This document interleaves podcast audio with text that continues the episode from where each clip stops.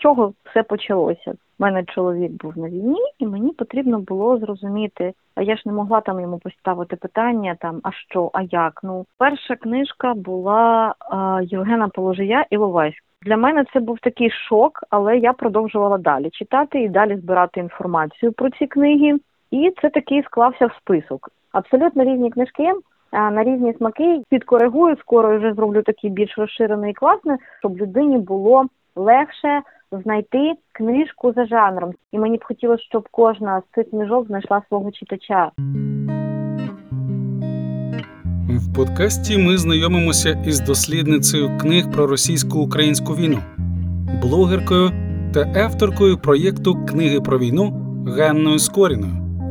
У Фейсбук створена група з одноіменною назвою, головна мета якої популяризація ветеранських книг, а також книг від волонтерів, капеланів, переселенців, військових журналістів. Також сьогодні в подкасті ви почуєте кілька оповідань з чудової книги військового пресофіцера Олени Мокринчук Аліска Фронтова лисичка.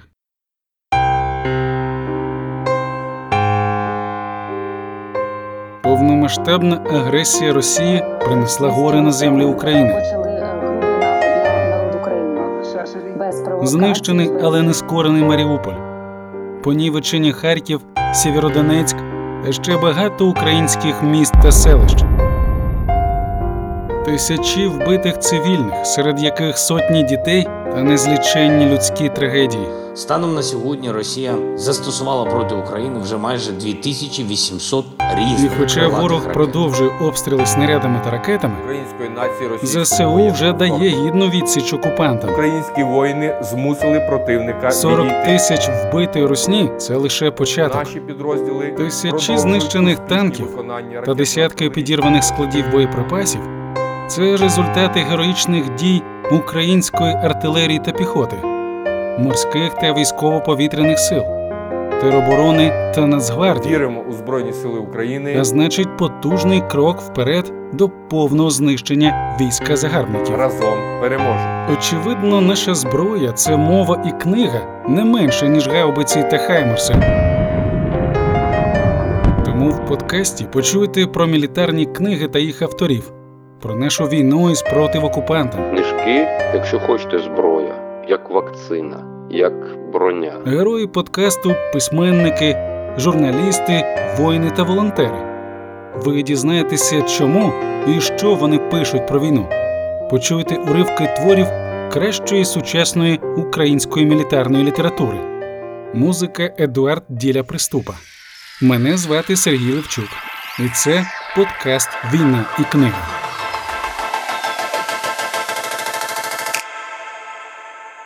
Пам'ятаєте першу прочитану книжку про війну з РФ? З чого народилася любов до мілітарної літератури? Перша книжка була Євгена Положия Іловайськ. Вона якраз з'явилась. е, Це була реклама, така досить е, відчутна. Про цю книгу почали одразу говорити. Це якраз співпало з тим періодом, коли я збирала книги і інформацію, і чому от чого все почалося. Тому що мене чоловік був на війні, і мені потрібно було зрозуміти. А я ж не могла там йому постійно ставити питання, там а що, а як. Ну я намагалась зрозуміти сама, і ну найкращий спосіб для мене був це з книжок інформацію здобувати. І ці книжки про війну почали вже з'являтися. Вони почали з'являтися наприкінці 14-го, десь так листопад-грудень вже можна було. Це переважно там була поезія або якісь такі тоненькі книжечки. А потім вже почало з'являтися щось серйозніше. Наприклад, книга Євгена Положія, якщо я не помиляюсь, це все таки 15-й рік був, коли книга а, да, з'явилася, і я її взяла. Я була дуже вражена від цієї книги. Десь три дні я ходила така е, абсолютно цивільна людина, яка прочитала е, дійсно жахи, які описані дуже чітко, ясно і можна сказати майстерно. е, Коли ти майже це все бачиш перед очима і можеш собі уявити, для мене це був такий шок, але я продовжувала далі читати і далі збирати інформацію про ці книги, ретельно занотовувати собі. І це такий склався в список. І вже десь е, в 16-му році почали взагалі говорити а, за такі книги, за таку літературу, але називалися цифри там 20-30 книг. А, а в мене вже список був чималенький. У мене список був там 150 книг. А зрештою, я вирішила, що наприкінці я 17-го року опублікую пост зі списком всієї літератури, що знайшла, що купила сама, або що чула в інтернеті, бачила інформацію. Я його опублікувала, і він несподівано дуже став популярним. Таким його шерили, питали.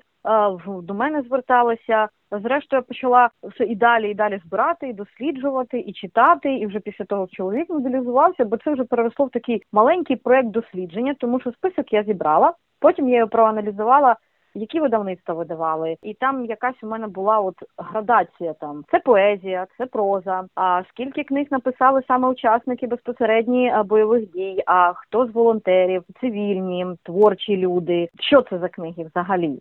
І от, от у мене і, це вже таке переросло аматорське дослідження, е, що не тільки список, спроба проаналізувати, що це за книги.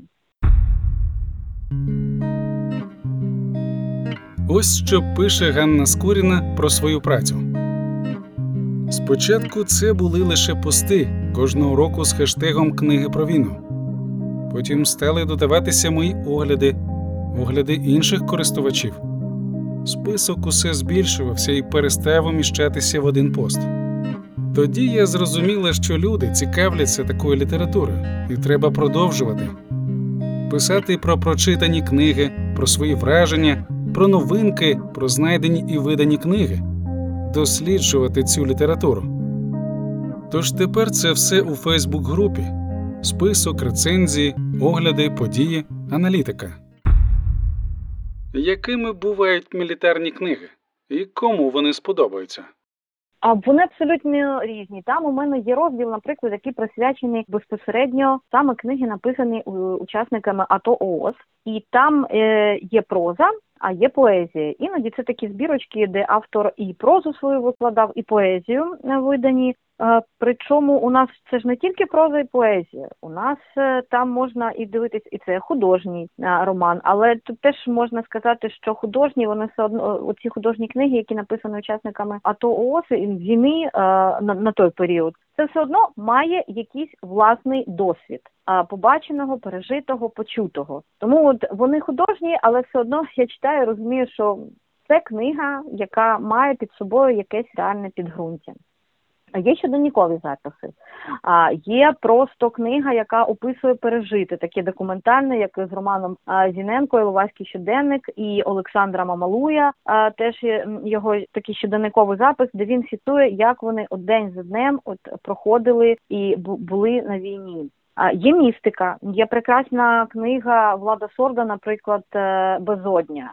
Це реально містичні такі страшні казки і історії. Це комікси. От на диво у нас є прекрасні комікси кіборги. Там вже десь. Приблизно, якщо не помиляюсь, 11 випусків. Причому е, ті, хто створюють е, це ці комікси, вони консультуються з кіборгами, і це теж комікс зроблений на реальних історіях кіборгів. А це фотоальбоми. А це причому фотоальбоми. е, Не, стільки там одні фотографії, там все одно ще є маленькі історії. А це збірники, наприклад, е, прози або поезії. А це може бути виключно, наприклад, е, учасники війни або учасники війни і творчі спілки, волонтери, тобто такі узагальнюючі. Е, Є збірки, які по, е, по результатам конкурсів, наприклад, видавалися там голоси війни, наприклад, є. Вони абсолютно різні. Є мелодрами.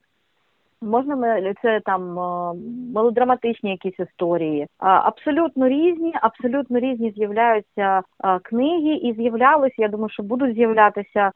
Можна вибрати собі щось до душі. Якщо ти схильний, наприклад, до якоїсь містики, будь ласка. Якщо ти схильний щось таке, щоб е, без якоїсь там зайвої лірики, то, наприклад, е, книга Олександра Вдовиченко «72» – це прекрасний такий е, динамічний документальний роман. Я вважаю один із таких. Це, наприклад, якщо ти хочеш прочитати книгу Василя Муліка, у нас же не було книжок про дійсно про вертолітників наших українських. Ось перша. Чим вони живуть, як вони живуть, наскільки це класні, да, і можна сказати, безбашені хлопці, Причому, наприклад, його книга вона е, з гумором написана. Тобто, у мене такі стільки емоцій були, тому що десь мені хотілося плакати, десь мені хотілося, я дійсно там реготала в метро просто з однієї ситуації. Це одна з найулюбленіших історій. Це збірки можуть бути якихось замальовок. Наприклад, останнє, що я читала, В'ячеслав Раєвський, наприклад, позитив, це його робота хіміків, да, як вони допомагали в сірій зоні на окупованій території, там да, цивільним. А, абсолютно різні і абсолютно цікаві. По різному кожен знаходить під себе щось. На думку Ганни Скоріної, воєнна література не про захоплення війною. Це література про людей на війні, їх історія і їх біль. Це дійсно неймовірні історії сильних людей в цей нелегкий час від письменників, журналістів і просто небайдужих громадян. І вони дуже хочуть, щоб їх голос через книги почули. Я хочу допомогти їм бути почутими, а нам, цивільним, почути їх. Е, Хто взагалі любить, наприклад, такі щоденникові, то у Петра Солтиса, наприклад, є е, 340 днів у камуфляжі, здається, і там, от він день, майже день за днем фіксував от якраз своє перебування на війні. Тут все залежить від того, що хоче і що любить взагалі людина читати. Тому що, наприклад, людина, яка любить читати мелодрами, да, навряд чи вона зможе якось ем, оцінити, чи, наприклад, їй буде е, більш тяжче читати, наприклад, щоденникові записи. Да? Людина, яка якраз любить щоденникові записи, наприклад, коли буде ну, читати ту ж мелодраму або містику, ну може не в повній мірі зрозуміє. Тут все залежить можливо від вподобань людини. Але книги на різний смак можна підібрати. У нас, наприклад, ще є про війну для дітей. Це, до речі, один із таких важливих моментів, як е, розказати дитині про війну, якщо вона не розуміє. Там одна з прекрасних це якраз Василіса Трофімович. Вона авторка Любов на лінії вогню, але в неї вийшла прекрасна книга Казки Донбасу, де вона в такій дуже цікавій казковій формі розповідає про війну. Причому ти читаєш дорослий, ти розумієш, так, оце точно про нашу війну. І от це допомога і батькам, як дитині, наприклад, у формі казки розказати історію, що відбувається в нашій країні. Дуже класна помічна книга. Там у нас виходила, наприклад, шлях українського воїна. Це така книжка-енциклопедія про війну, про наших військових. Якщо дитина цікавиться, то якраз е, дуже гарно ілюстрована. Ну, у нас ще, наприклад, військові, які пишуть не про війну, але для дітей. Це теж немаловажно. Наприклад, Віталій Запека, е, в нього є чудова книжка Полінка, яку я от якраз спеціально пішла і знайшла, і дуже в захваті від ілюстрацій. Дуже в захваті від книжки, дуже класно. Її небагато, її, ну як на мене, зараз ми можемо сказати, що ми налічуємо понад 900 назв, але там все там якраз учасники, АТО, волонтери. Наприклад, я туди включила і видані монографії про війну. Так, у нас є там соціологи досліджували. Там є і інформаційні війни, є і розділ от з містикою або такими такі метафоричні історії, але за ними а, вгадуються сатиричні там про війну. Абсолютно різні книжки на різні смаки. Я їх там трошки підкоригую. Скоро вже зроблю такі більш розширене і класне дослідження. Опублікую, де я ще трохи дрібніше, щоб людині було легше знайти книжку за жанром, тому що не дивлячись на те, що книжок більш ніж 900 назв, вона все одно губиться, вона не знає, з чого почати. Вона може почати з книжки, яка їй не зайде, але там багато досить цікавих, і мені б хотілося, щоб кожна з цих книжок знайшла свого читача. Коли з'явиться український ремарк чи хоча б Гемінгвей, яким він буде, на вашу думку? Я не дуже люблю порівнювати і завжди собі сама ставлю питання: а чи потрібен нам цей ремарк? Звичайно, він не буде ремарком, бо ми, ми інші. Це вже інша епоха, це інша війна, і це інший вимір нашої війни. Наша війна з Росією, вона, якщо можна так сказати, продовжується там останні 300 років. Це точно. Начебто всі війни однакові, але це наша війна. Я думаю, що він з'явиться, і можливо він вже ходить, але ще не написав. А можливо, він вже написав, але ще попереду ще попереду його головна книга. Хтось з наших з нашим прізвищем буде якась головна книга, але мені здається, їх буде декілька. Тут можна буде точно дивитися і точно читати саме ці книги. Я думаю, це не одна буде книга. Чи будуть видавати активно переклади на українську написаних російською мовою книг про АТО українських авторів? Я вже споглядаю сплеск до літератури про нашу війну. Вже є заяви директорів видавництв, що їхні видавництва будуть друкувати.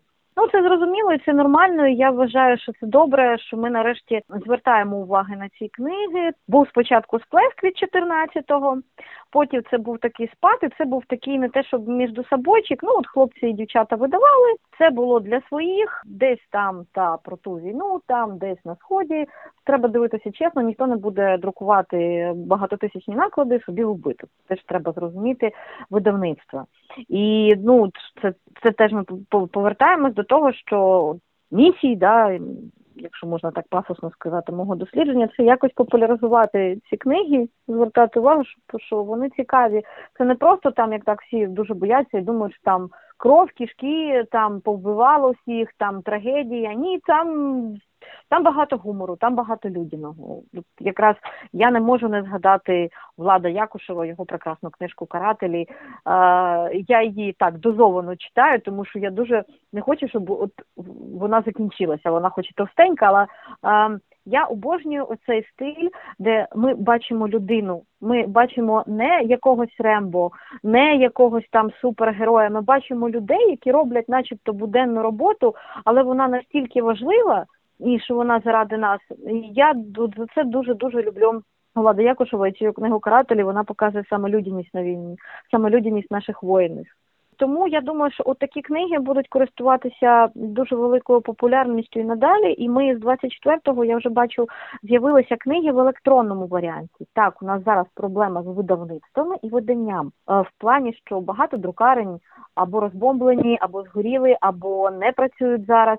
Тому спочатку ці книги зараз з'являються в електронному варіанті, і їх можна купити. Я вже десь придбала так книжок 5. Я, звичайно, точно куплю і паперову версію, але я не знаю, коли вона з'явиться, тому є вже електронні, вже те, що сталося. До речі, вийшла книжка Дар'ї Бури і Євгенії Подобної, якраз уже про це повномасштабне вторгнення. І вони вже продовження пишуть. Вона є в електронному вигляді, її можна купити якраз на сайті видавництва Фолія, пошукайте. Тому що от якраз Євгенія Подобна і Дар'я Бура взагалі унікальні люди. Це дівчата, яким я захоплююсь. Книга Дівчата зрізають коси Євгенію Подобну, яка отримала Шевченківську премію. Дуже класно. Це дуже класні інтерв'ю з бійчинями. Я точно знаю, наприклад, там було інтерв'ю з Яною Червоною, як- яка загинула. Книга як уже пам'ять про загиблих і про дівчат на війні. Таке живе спілкування дуже. Ти думаєш, що ти от сама спілкуєшся, наче з дівчатами. Думаю, що будуть перекладати українською, звичайно, тому що дивлячись на дослідження, дуже багато суперечок було і в інтернеті, і тим, що ну для декого було незрозумілим, тому що ну не може там да український а, воїн і друкувати, і писати книгу російською. Ну як так? І були там закиди, що так не можна. Ви воюєте за російський мир, ви сюди тягнете російський мир. Для мене такі закиди абсолютно неприпустимі. Я вважаю, можна якось по-іншому сформулювати, що так не можна, але отакі закиди абсолютно неприпустимі. Це образа військового, яку яких треба поважати. Вони вас захищали. Але я думаю, що е, буде з'являтися і переклади, і потім навіть ті книги, які писались російською, в подальшому, якщо е, будуть писатися, то вони вже будуть писатися самим автором українською. Ми поступово забуваємо російську мову, і це станеться, і це буде. Ми перейдемо, і це буде українське суспільство виключно з українською мовою. Просто треба допомагати, а не е, звинувачувати чи ображати. Давайте допомагати. Ми якраз в тому стані, коли ми можемо допомогти зрозуміти, чому нам треба е, саме українська мова і наскільки це важливо. Книжкові магазини. Чи достатній асортимент сучасних паперових книжок про війну? Чи їх помітно на книжкових полицях? Не завжди. Тут е, перше як буває. Ти, якщо не в цій темі не знаєш там, ну ми можемо знати декількох письменників, найгучніші і найпопулярніші. Ми можемо прийти і спитати, наприклад, назвавши там книгу автора, нам допоможуть знайти. Але якщо людина просто хоче ознайомитися, тут виникає проблема. Не всі книгарні роблять окремі стелажі або полички саме е, з такою літературою. Я тут якраз скористаюсь да, просто закликом. Будь ласка, беріть моє дослідження, беріть оцей мій список. Там дійсно ті книги про війну співставляйте е, зі своїм асортиментом, тому що є момент, дуже багато книжок е, саме про війну, художніх, е, не художніх, там нонфікшн. Вони знаходяться в різних категоріях. Вони от розкидані по книгарні. Я багато книжок зустрічала в художній літературі. Це не претензія, це звичайно зрозуміло, що, наприклад, працівник книгарні не може знати всі книги про російсько-українську війну. Тому є список, беріть, створюйте, будь ласка, ось е, ці стелажі, е, полички, що у вас є в асортименті, тому що воно все розкидане і. Добре, якщо продавець чи консультант е, вони в темі і вони підкажуть, що є, але все одно залишається ризик, що якусь книгу пропустять. Приклад, книгарні є, тому що я коли у них там щось на поличках шукала, то я знаходила, е, наприклад, книги, про які я не знала про війну. І це тут теж плюс. Але це стояло в загальному розділі історії і. Ну, як на мене, треба все таки виокремлювати. Наприклад, та ж книгарня буква, вона в свій час точно знає, що в Дрімтауні в Києві в них був цілий стелаж присвячений саме російсько-українській війні і майдану. І там можна було спокійно якраз ознайомитися з повним асортиментом, що в них є. А зараз послухайте оповідання Олени Мукринчук Камаз та бабушка із книги Аліска Фронтова лисичка. Олена Вікторівна Мукринчук, псевдо Ластівка, українська журналістка, педагог, історик, волонтерка, військовослужбовиця, капітан Збройних сил України, членкиня Національної спілки журналістів та Національної спілки письменників України. Книгу Олени Мукринчук Аліска фронтова лисичка можна замовити у автора.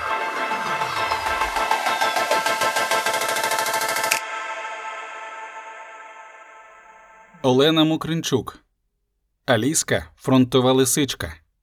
Уривок. Бабушка. Аліско, гайда зі мною. Мимохідь кидає Саша Зайцев, і Аліска під тюбцем біжить за ним.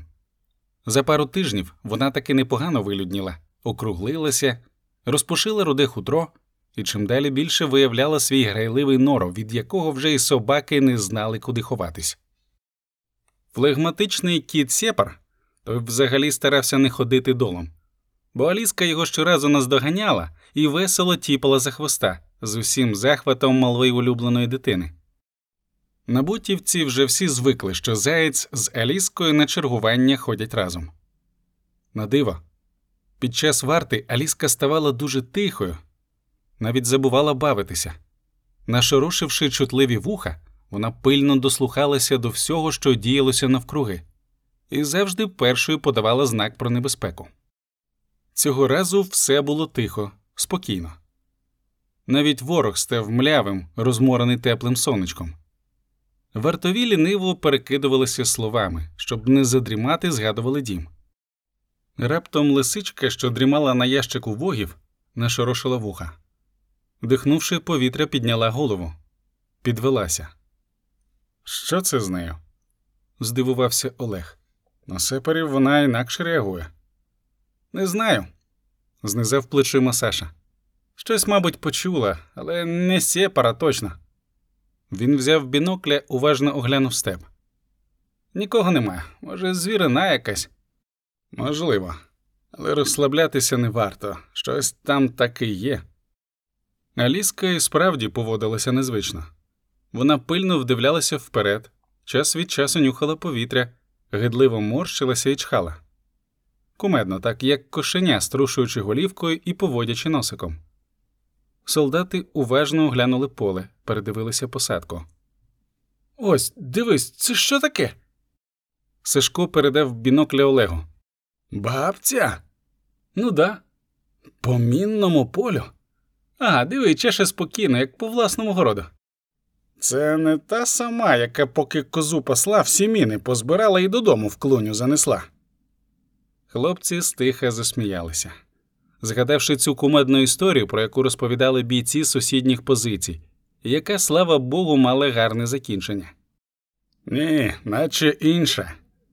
А куди ж вона оце шурує? Я звідки знаю, збігай, запитай. Ні, я краще тут зачекаю, засміявся Сашко. Хай би йому щось по мінному полю бігати ще під прицілом з обох боків. Та й нащо? Бачиш, вона просто на нас іде. Аліска, вкотре чхнувши, полізла в бліндаж. Подалі від неприємного запаху, що дратував її чутливий носик.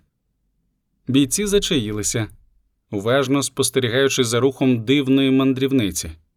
Літня жінка спокійно простувала замінованим полем понад посадкою, і вже за 20 хвилин підійшла просто до окопу неподалік спостережника, де її очікували наші бійці. Здрастуйте, бабушка. Чимно привітався Олег, виходячи з зарозлого куща. Здравствуйте. Привітно відгукнулася бабця, наміряючись продовжити рух. А куди це ви поспішаєте, шановна? Олешка, коли хотів, своєю ввічливостю міг заткнути за пояс самого англійського лорда. Да от в Авдіївку йду. Бабця нарешті зупинилася. Вона була не проти потеревенити. Пенсию иду получать. Украина же в Донецкий приватбанк закрыла. Приходится к вам ходить. А чому не через пропускний пункт, як всі люди? Да там долго, махнула рукою жінка. Пока через все блокпосты пройдешь, целый день потеряешь. А тут ведь совсем рядышком, если напрямик. Я у водителя спросила, он сказал, здесь пару километров всего, если тропинкой. Прям так і сказав, здивувався солдат. Сказав вам йти цією стежкою? Ну да. Высадил на повороте и показал, куда идти. Сказал, вон, дома видны, здесь близко. Солдат отетерів. Оце діла. Такого навіть уявити не можна. Але ж ось стоїть перед ним літня жінка, начебто нормальна ззовні, і розказує нісенітниці. А як же вас пропустили, пані? З того боку. Там же коло Донецька такі самі окопи, плінтажі, теж озброєні люди сидять. Ой, там такі хороші ребята. Аж наче зраділа жіночка, заторохтіла, сплескуючи в захваті руками. Они меня так хорошо встретили, обо всем расспросили, и про мужа, бывшего офицера советской армии, и про сына, который на заработках в России, и про пенсию, сколько мне сейчас Украина платит. Все, все расспросили. Они мне и тропинку эту показали. Сказали, что обратно тоже пропустят. Специально будут меня ждать. Такие хорошие мальчики, ну просто чудо, сразу видно, что наши. Ой, Леле. Олег на мить замислився. Говорити цій пані правду, куди її послали чудові російські хлопчики, чи не травмувати старечу психіку? Щоб істерики з нею не сталося, коли зрозуміє. Але не стримався. А як же ви, пані, через мінне поле йшли? Вам хіба ті хороші мальчики не сказали, що тут все заміновано, тут же розтяжки кругом? Жінка засміялася. Старечий сміх дивно пролунав в неелектризованому небезпекою повітрі. А, это те тонкі ниточки. Так я через них переступала. І всміхнулася задирикувато, радіючи власній винахідливості, мовляв, от яка я молодець. Олег мовчав. Розказати їй, як вони вдвох з побратимом пильнували за її пересуванням і молилися, щоб, не дай Боже, якась пастка не спрацювала. Як хвилювалися, раз по разу уявляючи, що ось просто зараз може пролунати вибух, і від старої навіть капців не залишиться. Продумували, яким чином витягатимуть її, хто з них повідомлятиме рідним, якщо не дай Бог щось. Глянув у вицвілі старечі очі і не став нічого говорити, лиш кинув сухо. Ідіть вперед. Сам став позаду з автоматом і по окопу супроводив жінку до капероти. Звідти мандрівницю відвезли машиною в місто, де поліцейські, допитавши і допомігши зняти кошти в банкоматі, доправили її на контрольно-пропускний пункт, який вона вказала, і передали на ту сторону. Потім поліцейські розказували, що жіночка всю дорогу кляла укропів та київську хунту. і на всі лади вихваляли хороших мальчиків ополченців. Пояснювати їй, хто послав її на смерть через мінне поле, і хто врятував від смерті, була марна річ. Повернувшись до побратима, Олег зауважив Слухай, а від неї справді смерділо чимось таким, ну не знаю, кисло-солодким, як наче трупним. Колись моїй бабусі від підприємства на 8 березня подарували флакончик духів Красна Москва. Так у них був приблизно такий запах. Бабуся їх вилила до вбиральні, та ще за тиждень ходити в туалет можна було лиш міцно затиснувши носа. Гидкущий запах. Тхне, як здохлятина. Але кацапи його чомусь люблять. Не дивно, що Аліска чхала, як навіжена. Бійці засміялися. Час було вже змінюватись. Але чомусь їм ця пригода муляла, не давала спокою. Тож вони попросилися ще почергувати, постояти разом з наступною зміною на поселення. І не помилилися. Десь через пару годин знов захвилювалася Аліска, заметалася по окопу, втягуючи носом повітря і хижим оком зирячи в напрямку посадки. Горло її напружилося. Час від часу з нього виривалося здавлене гарчання. Пильно придивившись, бійці побачили, як тою самою стежкою, якою йшла бабця, мелькнули тіні дві, чотири, десять. Вороги скрадалися поволі, ховаючись, намагаючись ступати лише там, де трава була прим'ята, посланою ними першопрохідницею. Базальт, маємо гостей. Стиха промовив рацію Сашко. Десять карандашів ідуть в нашому напрямку. Плюс. Прошурхотіла рація. Швидко відходьте. Може, шмальнути, покладемо зразу всіх. Запропонували бійці. Мінус, наказ відійти. Почулося з рації. Тихо і непомітно. Без дурниць вас двоє. Четверо. Пофіг, а тих десять. Думайте головою і обережно там. Бійці швиденько посунули окопами до своїх. Вже добре знали. Командир поганого не накаже. Якщо сказав так, значить має гарний план. Аліска відчула загальну тривогу і сторожко бігла попереду, легенько перестрибуючи через грудки землі, суху траву та коріння. Захекані вскочили на капероти, де командир коло монітора вже пильно видивлявся картинку з камери відеоспостереження. Он вони ось тутечки. Збуджено загомоніли разом. Тихо, я бачу, спокійно відказав Костя, підкручуючи зображення камери. 79-му вже доповіли. Зараз буде весело. Якийсь час він напружено спостерігав за рухом ворожої ДРГ. Коли ті перетнули намічену ним невидиму риску, скомандував рацію Вогонь! Земля здригнулася. На моніторі стало видно, як позаду ворога піднявся стовп диму. Замить такий самий стовп виріс із землі попереду них. Третій стовп став просто по центру, і в налаштованій на хвилю противника рації почулися зуйки, лемент та брудні матюча. Ага, скуштуйте гаряченько, хороші мальчики. Засміялися бійці. Від шехти запрацював кулемет. Крики російською мовою в рації посилилися. Зрештою, пролунало в переміжку з матюками. Просим перемирия, нам надо евакуировать ранених. Просим перемирия. І майже одразу ожив табік, заговорив голосом 79-го. Доповісти обстановку. Доповідаю. По ворогу відпрацьовано з дозволеною мінськими угодами зброї. За попередніми даними у противника 2 двохсотих, 5 трьохсотих. У нас втрат особового складу немає. Тримаємо противника затисненого вогнем. Чекаємо ваших розпоряджень. Молодці. Голос у слухавці пролунав схвально. Так тримати. Не випускайте без моєї команди. Як прийняли. Плюс плюс. Пойняв, прийняв. Відрапортували бійці.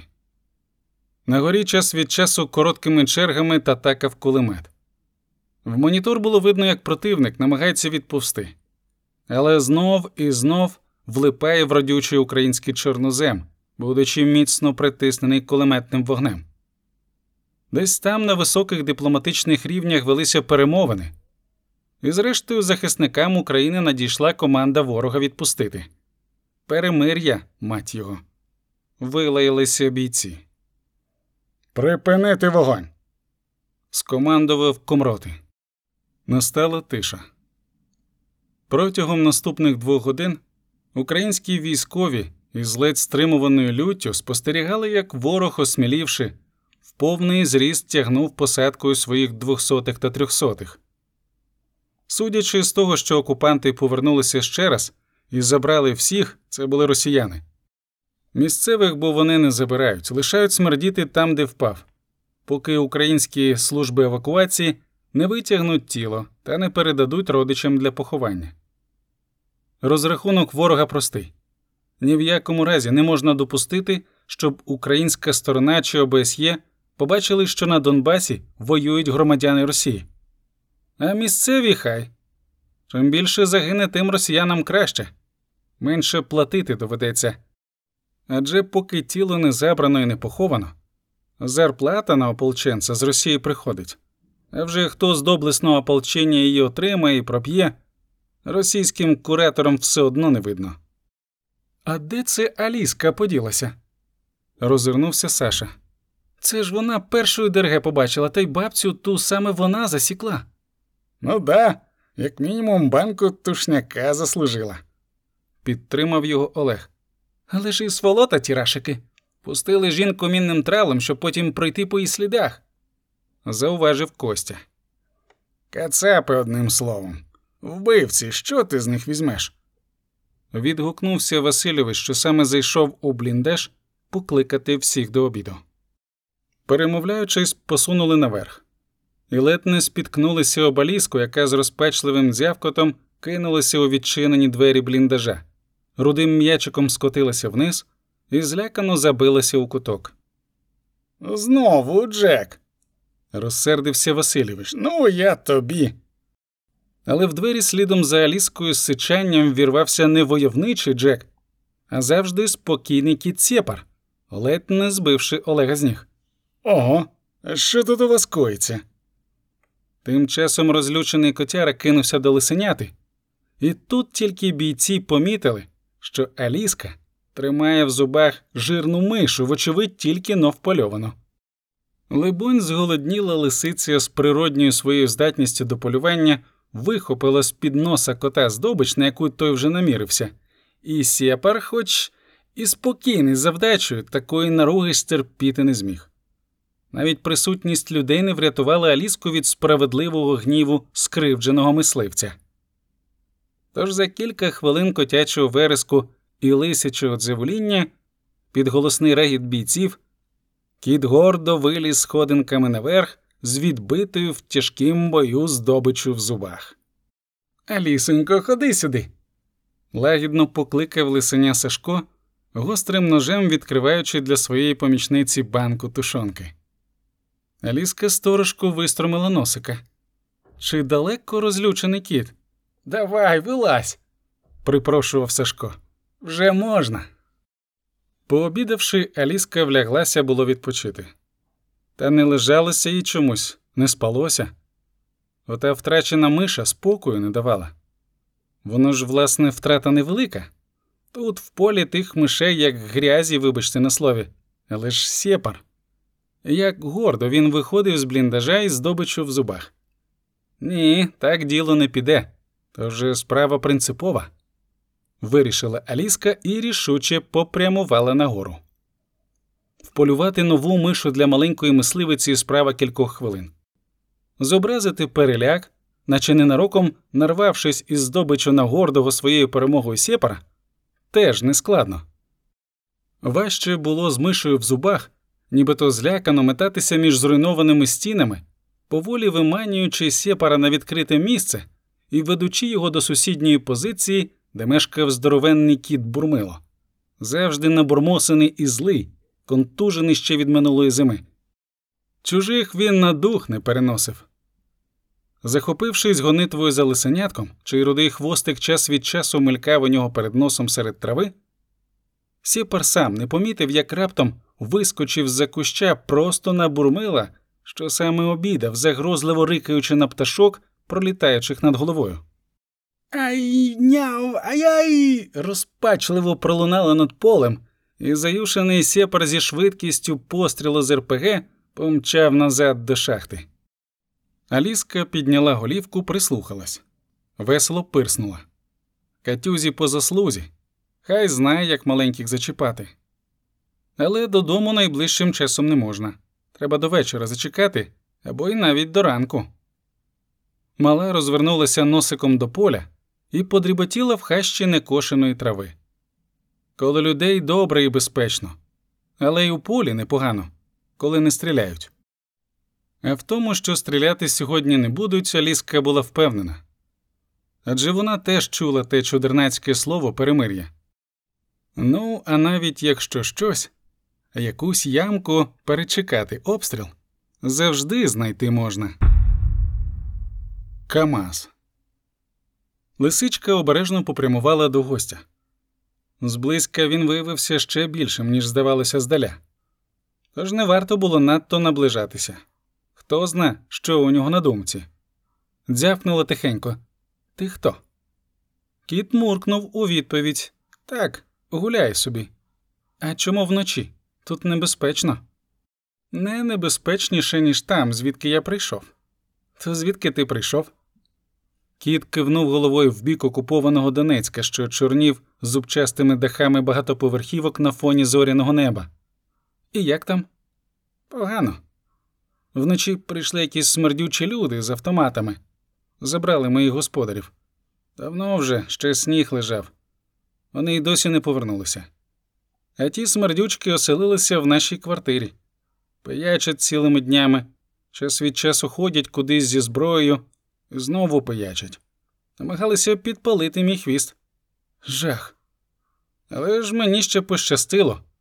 Одного разу до них у дворі прибився пес.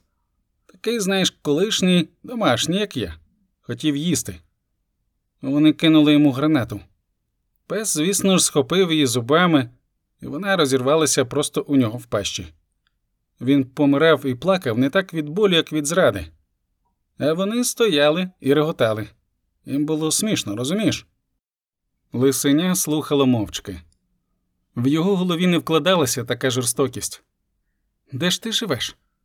Нарешті промовила Аліска. В підвалі мого будинку. Там тепло, і коли стріляють безпечно. Що ти їси? Що знайду? У полі багато мишей. Ходімо, я познайомлю тебе з моїми людьми. Ні, я більше не вірю людям. Кіт відвернувся від лисеняти. Прощавай. Муркнув стиха. Прощавай. Коли ще зустрінемось? Можливо, а може й ні.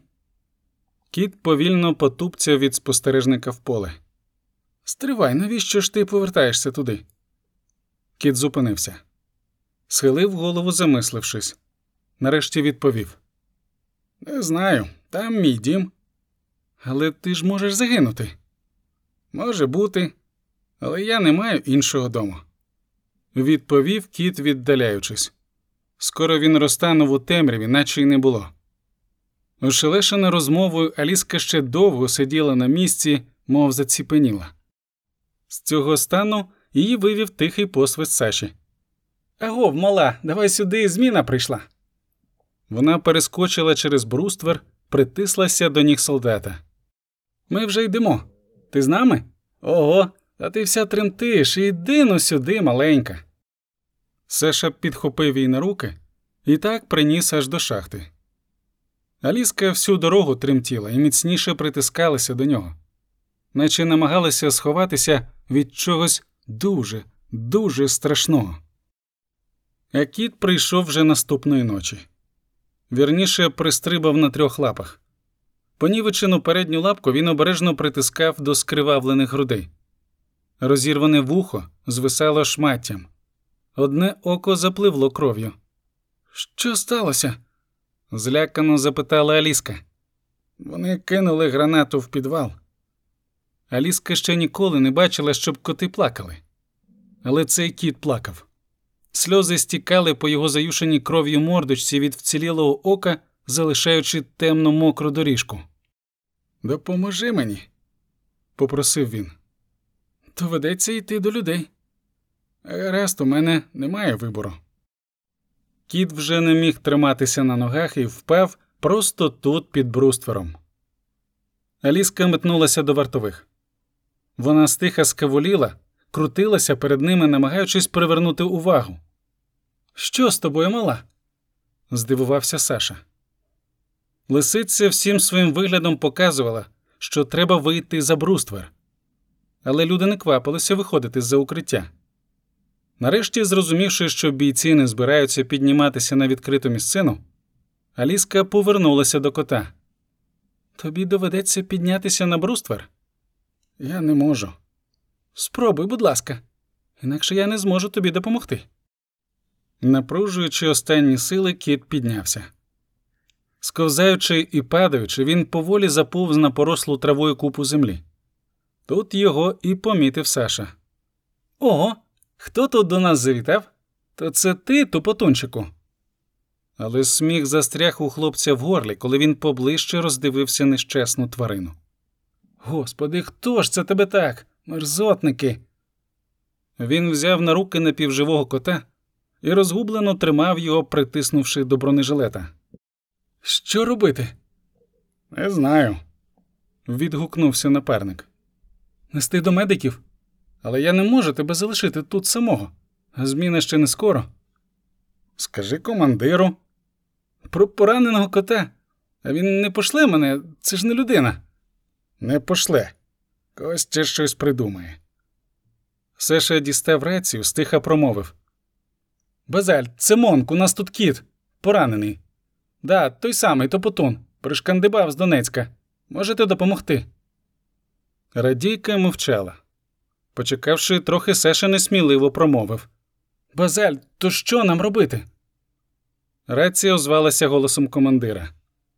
Чекайте, до вас вийшов медик. Бійці зіткнули полегшено. Слава Богу, все буде добре. То що, котяро, врятуємо тебе. Всі твої дев'ять життів врятуємо. Сеша лагідно схилився над пораненим.